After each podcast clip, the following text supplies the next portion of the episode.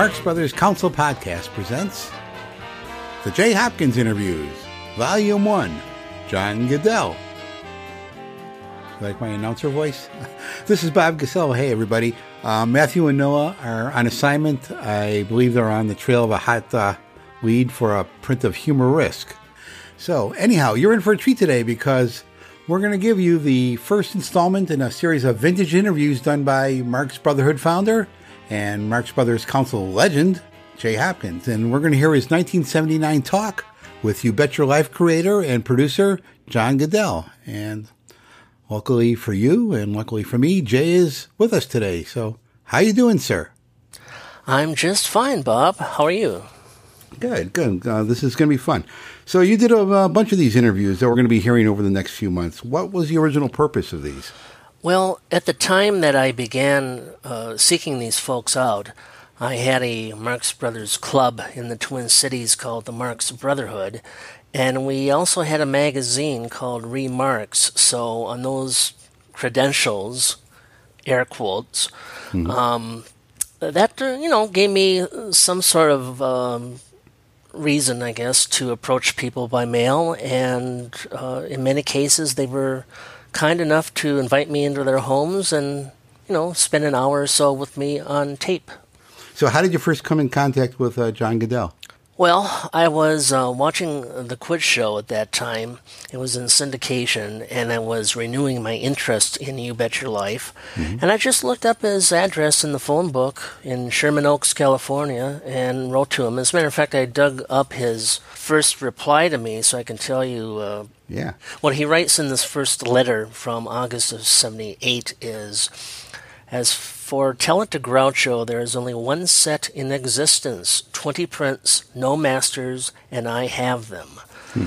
Well, that led me to ask him if there was any way that he could make me a dub of one of those shows, and amazingly, he agreed to it. Now, I had to pay for it, but just for him to grant that access was amazing to me.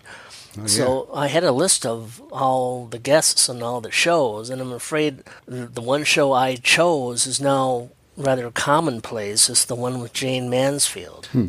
But up until that time, I didn't think any of them were out there, and this is before YouTube, of course. It's a shame that uh, they didn't package those with uh, You Bet Your Life in the syndicated package. They would have fit right in nicely, wouldn't they? Oh, yes. Uh, whether or not Guedel and Groucho could have um, pulled together a, a, new package that included the 20 CBS shows, mm-hmm. I don't know. I wish they had, of course. Okay. Tell us about the particulars of the interview we're going to hear. Uh, when and where was it done, and who else was there? It was in his home in Sherman Oaks, California. And uh, at that time, I was on a trip out to LA with my traveling companions, David Fantle and Tom Johnson. They themselves have a long and successful history of interviewing what I would call old time showbiz celebrities. Mm-hmm. In fact, they they have a book out now with their interviews called Hollywood Heyday. Um, but in fact, they joined me at Guedel's home on uh, March 23rd, 1979. So, indeed, um, I'm very grateful, in fact, that they contributed some of the questions to the quizzing of John mm. Guedel. So, did he have any problem with you recording the interview? Not at all. You know, he was delighted. Of course, he was a showman, so he he wasn't hesitate to uh, to talk to his audience for the record, and uh, he did so quite amusingly, in my opinion. Great. So, without further ado, let's jump into the Wayback Machine and listen to your 1979 talk with John Guedel. What is your thing running? Yes, running. Um, oh. So, when did you decide to put Groucho on You Bet Your Life? Well, You Bet Your Life was an idea I got, uh, just a betting program, and I uh, hadn't really thought about Groucho at first, but. Uh, I went to the Lux Radio Theater building, which is the Huntington Hartford Theater over in Vine Street.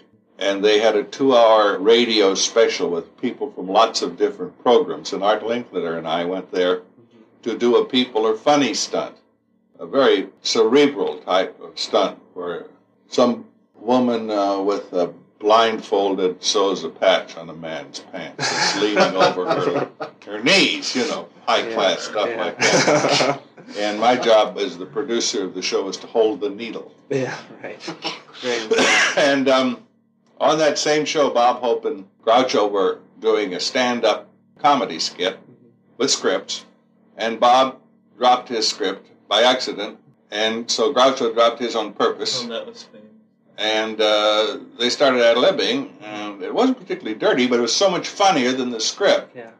that after the show, I went backstage and introduced myself and told him that for him to work in a scripted show was like buying a Cadillac for the purpose of hauling coal. And um, I told him I wanted to do a quiz show. And I had this idea, but I didn't have it for anybody in particular. And he said, Well, I flopped four times on the radio so far, I might as well compete with refrigerators and, uh, you know, prizes and things like that. So we went into business together. Each put up $125 for a, uh half of a record. Yeah, right. We made the record uh, at the end of a house party show. We used the same audience Oh, yeah. regular one of their regular daytime shows.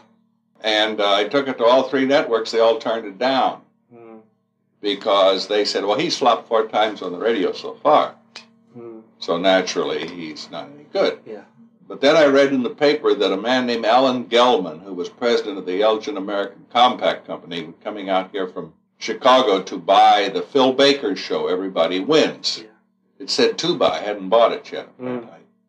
So I called him up at the Beverly Hills Hotel and took him the, the audition record and played it for him. He thought that was very funny. You remember the Marx Brothers and Cocoanuts. Oh, yeah. And he didn't know that Groucho had flopped four times on the radio, so he bought the show.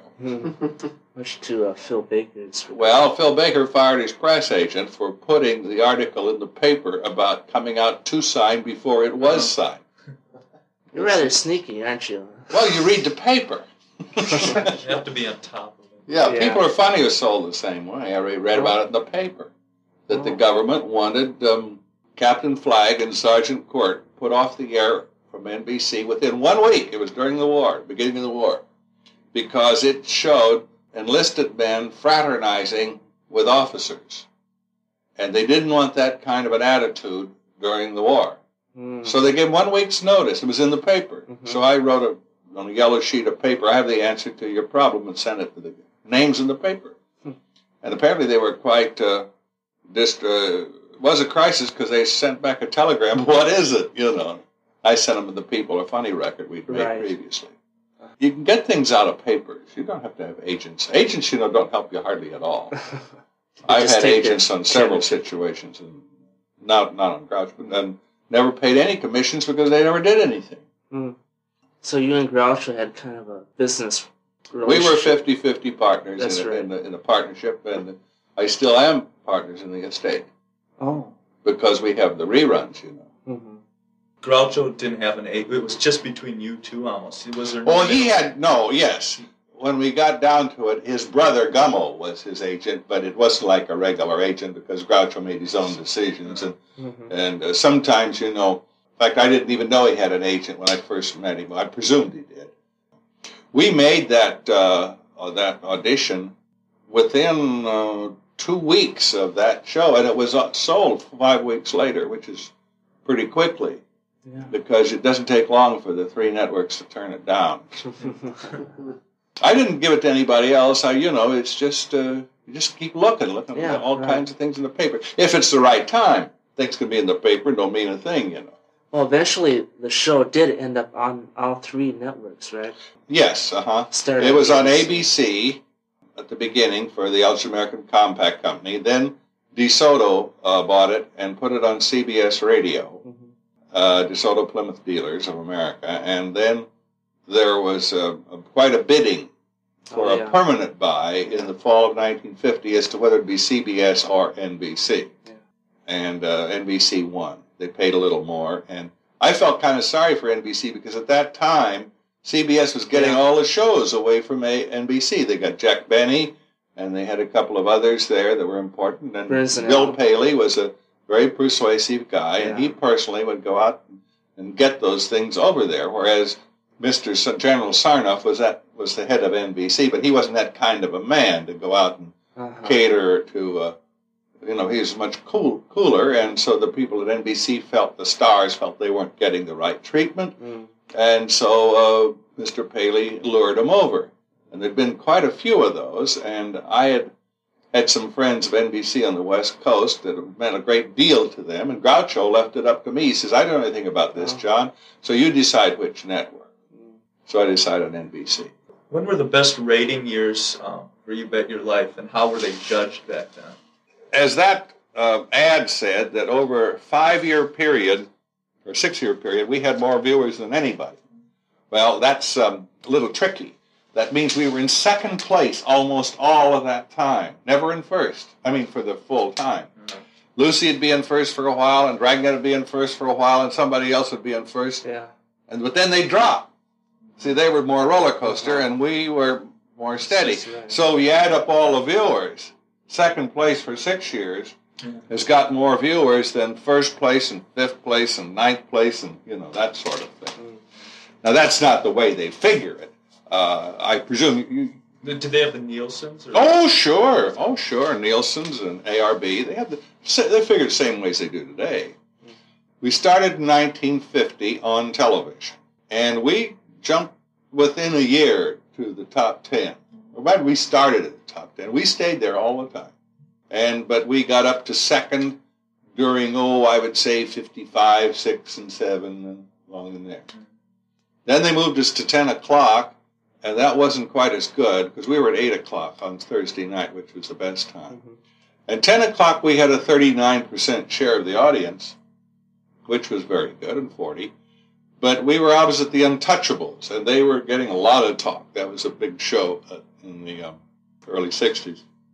And uh, we made a mistake. We thought that we wanted to um, get an earlier audience. We were getting a lot of uh, letters from older people who couldn't stay up till Oh 10 yeah. o'clock. Yeah. Uh-huh. So we said we'd like to have an earlier time, and NBC said fine, and Toni, which was our sponsor, said fine Mhm. at that time. Uh, last years?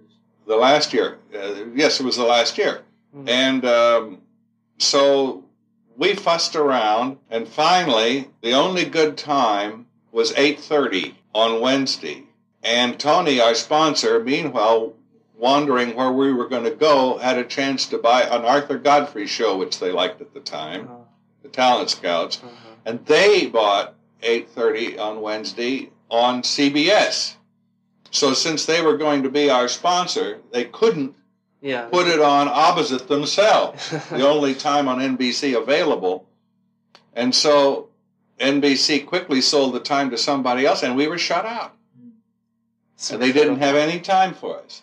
In other words, by that time, the 10 o'clock time was gone. And we said, oh, well, we were going to stop next year anyway. Groucho was getting a little tired. The rating is, remember, still it's got a 39 share. Uh-huh. We, we should have stayed right where we were at 10 o'clock. But it would probably only been another year, Oh. or maybe two years. Mhm. And so we went into syndication, and that lasted for uh, about two or three years. It was pretty good. Mhm. And then they couldn't sell it at all. You know, didn't want it anymore. I mean, you know, it just petered out. Yeah. How did it start the recent re- syndication? I had been trying to get NBC, which owned the rights because they owned the program, you see, to syndicate it again, and they said, "Oh no, it's it's too slow and it's it's old fashioned, and uh, it would cost seventy seventy thousand dollars to pay up certain Mhm. unions on to, to try another run. You see, you can pay all your unions up for so many runs, but if you ever take one more run, like the fourth run, uh, you know, everywhere, or the fourth run in one city, it makes all fourth run payments due and payable.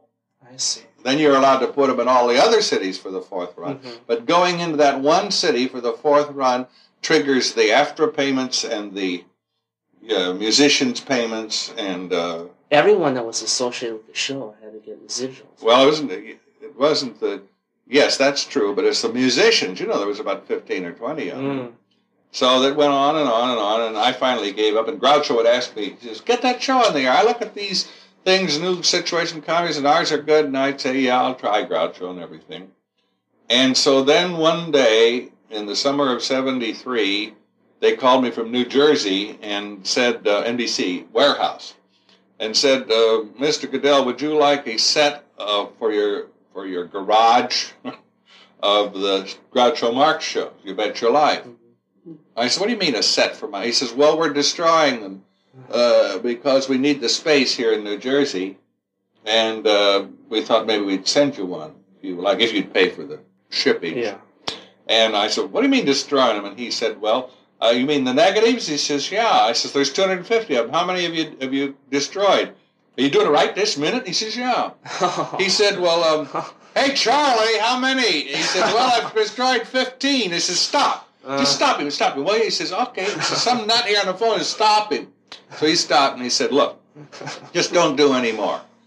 I'm going to talk to New York, which is across the river, and uh, make some kind of a deal." It's ridiculous, and I did. I called him right then and said, "Look, if you can't get anybody to syndicate it, I'll syndicate it. And instead of burning them up, put them all in a big box and send them to me in Los Angeles."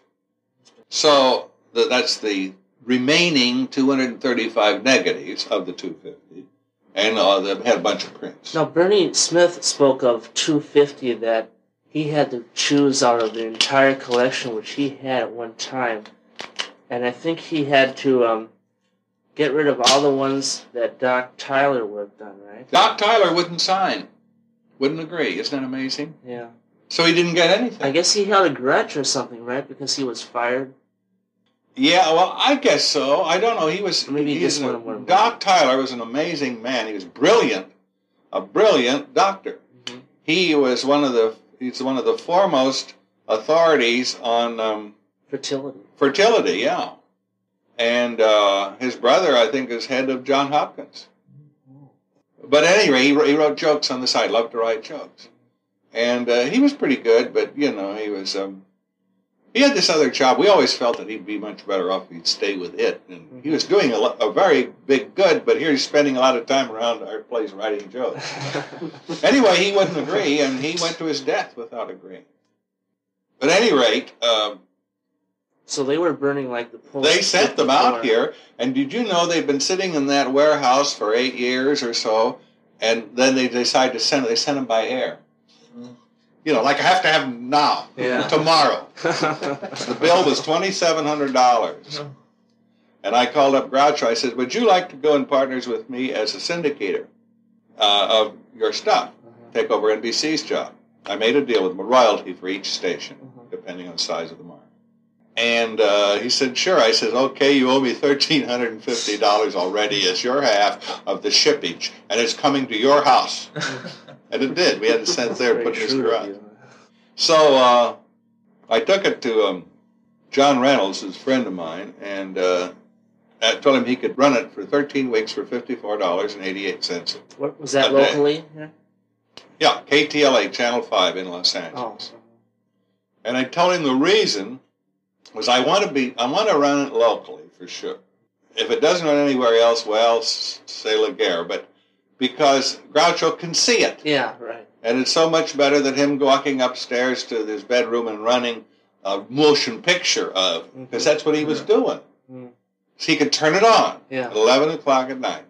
And I said the charge will be $54.88 because NBC was to get $12.50 for their royalty and the rest went to the musicians, which I made a deal. I had to go out and make deals with these people. Those, I'm not talking about any $70,000. Uh, you know, like, so I said, and I made deals with all of the the um, percentages that were due the individuals, the Bernie Smith, Bob Dwan, and so forth. What kind of? I got them all to take half. Oh, really? I mean, you know, until we caught up to see if it would work or not. Mm-hmm. Uh, because the, otherwise, the money that would be coming in would, well, they all, in the first place, they all forgave KTLA. Nobody took anything except the musicians on KTLA. Mhm. See how it worked. Then after it got on, uh, then KTLA picked up and became part of it later. What did the musicians get as compared to the directors? Oh, musicians were not in on the participation. Yeah. Participation is the ownership of the of the uh, property in a way, ownership of the property. But that is, uh, NBC actually owns it. But I mean, if there was run on any syndication, it was our fault, uh, not fault, but it wasn't just guilds. The guilds, the writer, the directors, and the actors have certain guilds that have certain minimum requirements. And whatever money we gave in percentage had to meet or be more than those requirements. Uh, since NBC was paying the original syndication, and Groucho and I were not involved in the profits of that, we had a certain percentage, but but but fees, but not involved with. Uh, in other words, it came out of NBC's money. I said, well, we have to have the secretary on the show, and this other secretary, and my brother-in-law, who was a people getter, and uh, we had about seven or eight, and Miriam Allen, Groucho's uh, daughter, who had absolutely nothing to do with the show, and uh, She was credited as a um, wow program. Uh, yeah, I know she well she did something once in a while, but uh, but you know, I'm not. I'm talking about for percentages. She Yeah. worked on the show, oh yeah. sort of. But she um, thought up questions once in a while. hmm? I think Bernie Smith said she thought up questions occasionally. maybe. When did you talk to him? I saw him about three days ago. Oh, you've already had a meeting with him. Is that so? He's a real nice guy. Isn't he though? You know what he allowed me to do? He, he got out the original records that he had, Mm-hmm. and he allowed me a copy, which is great because I had been looking up TV Guide and writing down what I could find, which didn't amount to much. Oh, you mean the records of? uh Program dates and Contestants. contestants. Oh, good, good. He uh, that's he's got that. I remember that. I remember he did say he had that. Yeah. Um, I wonder if he's got them listed under certain. We were trying to get numbers here the other day, like 40, uh, 50.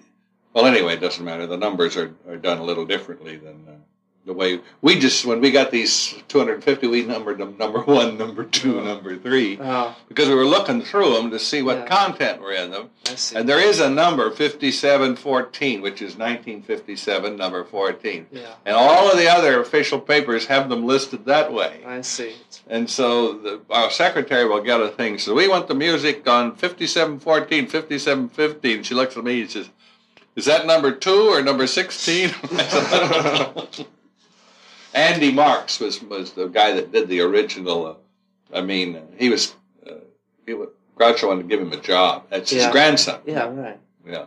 So he was just kind of filing them and putting them in order. Oh, no, he'd have to run them. He'd have to run one and then decide who was in. It took him a long time. Oh, But he was getting paid, and he ran them over there at the house. yeah, I wouldn't mind. and then write down, you know, who was on, how long, and what music was on particularly, Was that all? just by looking at them. was that all 246 or whatever? 235, yeah. Oh wow. Um, the writers would get about 8% of the gross, and then they settled for 4 and then later on came up to 6 or something. I would say um, most of the people between uh, 3 and 4% along there, 5%. Still, it's Yeah. Oh, sure, up. sure. They're grateful to get anything. I should say, because it's all found money. When you rescue a bunch of stuff from the fire, Yeah. yeah, you know that it is found money. that reminds me of something. You're known for other things other than starting. Uh, you bet your life and people are funny and all that. One of them being reruns, and that's kind of like the same thing, getting paid for same work twice. But uh, could you tell me how that came about? How you? Well, there are three things I think that I'm supposed to have been contributed to know, other television. All three are terrible. All three are blights on the Yes. the We'll get landscape. around to that later. Well, one of them is the reruns. Yeah. It wasn't very. It wasn't very uh, difficult. Uh, it was just that we uh, just decided to run house party o- o- over. Uh, I mean, in the summer, the very first summer they allowed tape or Oh. recordings. You see, they never allowed recordings until the fall of 47. And I want to tell you something. If it hadn't been for allowing recordings, I don't think we'd be sitting here now. I don't think there would ever been a Groucho show.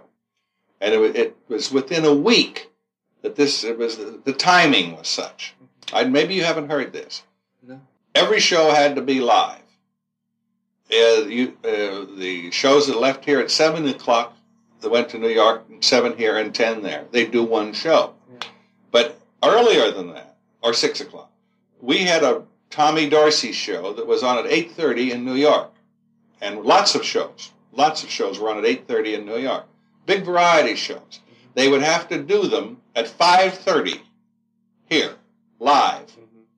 Then they would go out to dinner and come back and do them again, exactly, all live Oh. at 8:30. And this was the way it was done from the beginning of radio. This we're talking about radio. Mhm. The beginning of radio up to um, 1947 in October. And then they decided they'd allow recordings. That's right when you get your life started. And once, well, I'll tell you why. I'll tell you how it worked. The original record we made, we edited it. We pulled out stuff, to make it sound Oh. better. And we were so concerned because we knew this guy was not going to be anywhere near as good on a live show as on a tape show because he just is uncontrollable and, and he'd be right in the middle of somebody and go off the air because the time was yeah, up. like. Fred Allen did. It would have been a lousy show. The point is, we would have been canceled in the first 13 weeks. There isn't any doubt about it. Mm. But we went ahead on the basis that, well, maybe we can because they liked it. They'd listened to the record and it sounded good, but they didn't know you pull a lot of stuff Yeah. out of the Uh-huh, record. right. So they finally, on a Tuesday, we were going on the air the following Monday. On a Tuesday, the network came through. That's okay to have recordings. Oh, And so what we did is gather people together, write a script, I mean, quickly, and make a show on Saturday, two days before the show that the people had the tickets for. So we really, we scrounged around, we got some contestants, and we, uh, it's our first show, which is now suddenly two days earlier than the first show was going to be, and also another show two days later. We're all new to this. Well, we made it. We got enough people in the audience, no tickets or anything. We made it. Now that show went on the air Monday night, while the people that came to see the first show saw a taping of the second show. I and see. from then we got ahead, and and so we That's edited. great. For example, the show we made on that Saturday night ran 42 minutes, and we got it down before Monday to uh, 29 minutes. Mm.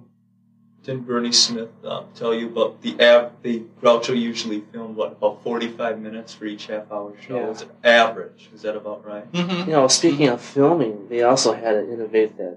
Was it three camera system? Mm-hmm. Lucy had a three camera system. Although I guess they didn't start as soon as we did. We started on television very early, 1950, Oh yeah. in September 50. And I know Lucy was doing three cameras over at Desilu. Uh, ours were fixed cameras. Uh, ours was a little different than Lucy's because I think they would jump her. No, I guess they, they, they film everything. We waste a lot of film on the three camera system. You know, because every all cameras are all taking everything. Yeah. So you got four times as much as you need, even for the number of extra minutes you have. But uh, Bob Dwan was quite a guy to do the editing on that. He uh, he was the director of the show. Right.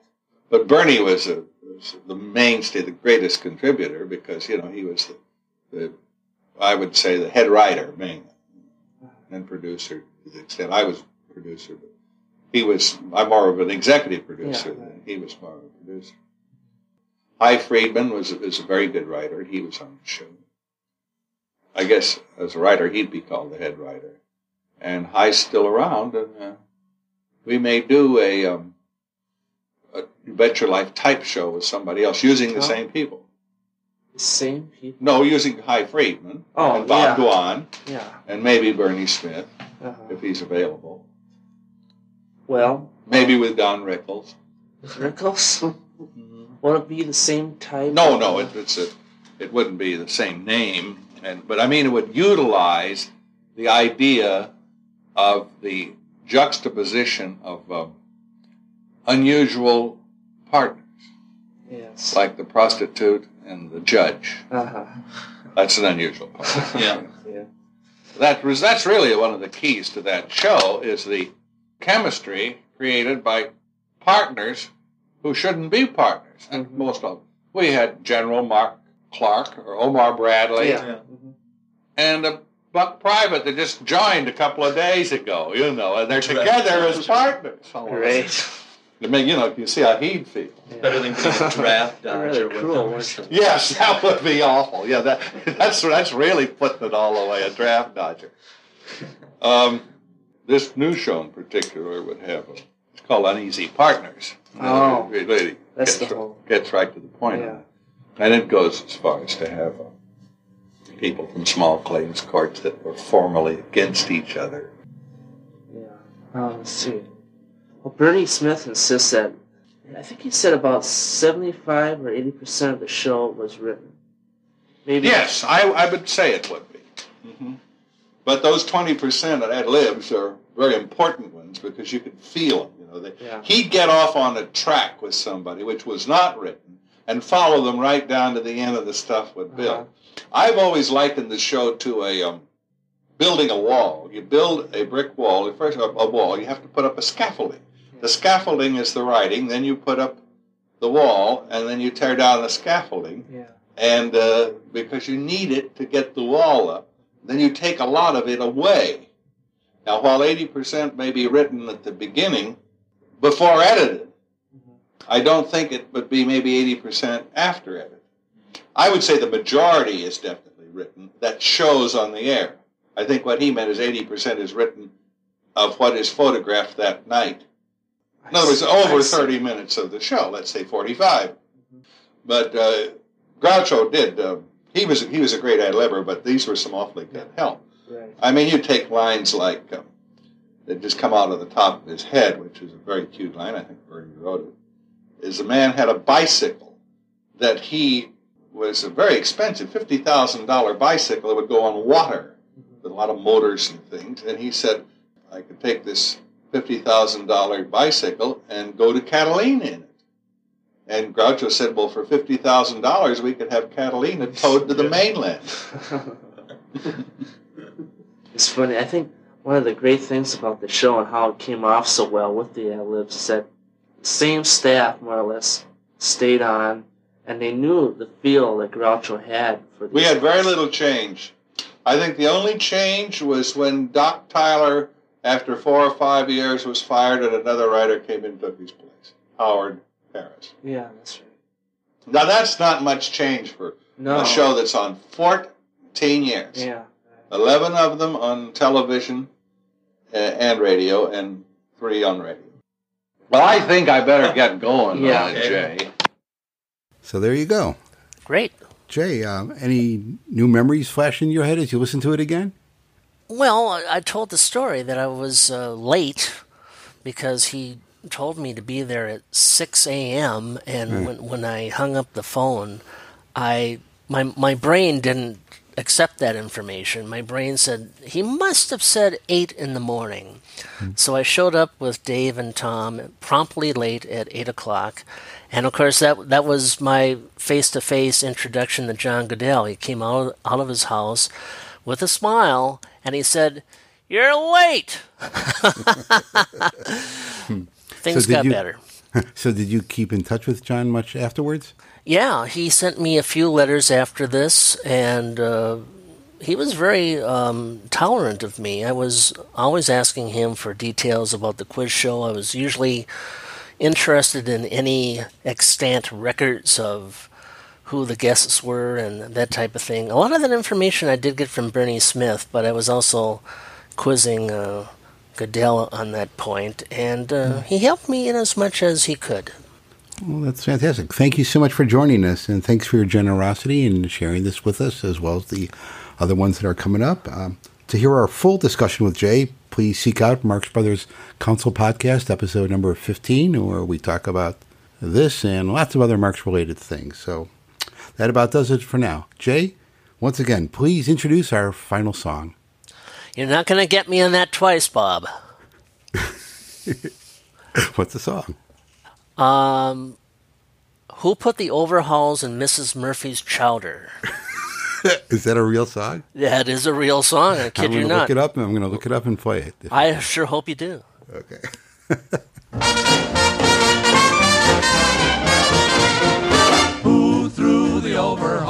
Mrs. Murphy's chowder? Nobody spoke, so he shouted all the louder. It's an Irish trick that's true. I can lick them, make it through. The overalls in Mrs. Murphy's chowder.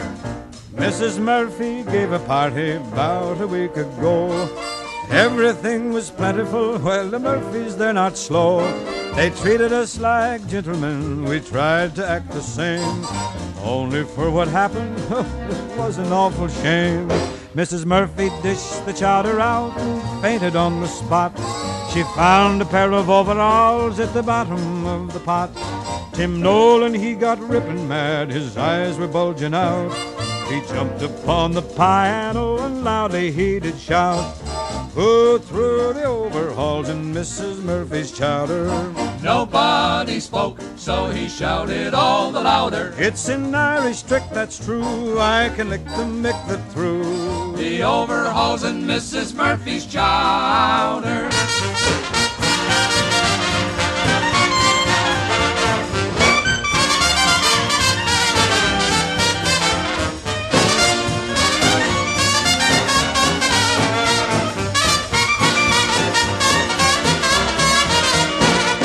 Dragged the pants from out the soup and laid 'em on the floor.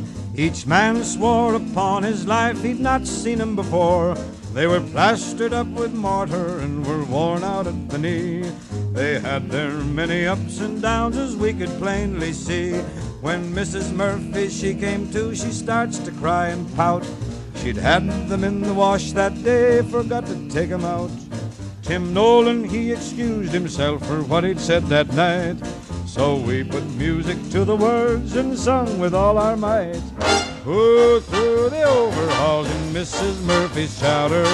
Nobody spoke, so he shouted all the louder. It's an Irish trick, that's true. I can lick the mick that threw. The overhauls in Mrs. Murphy's chowder.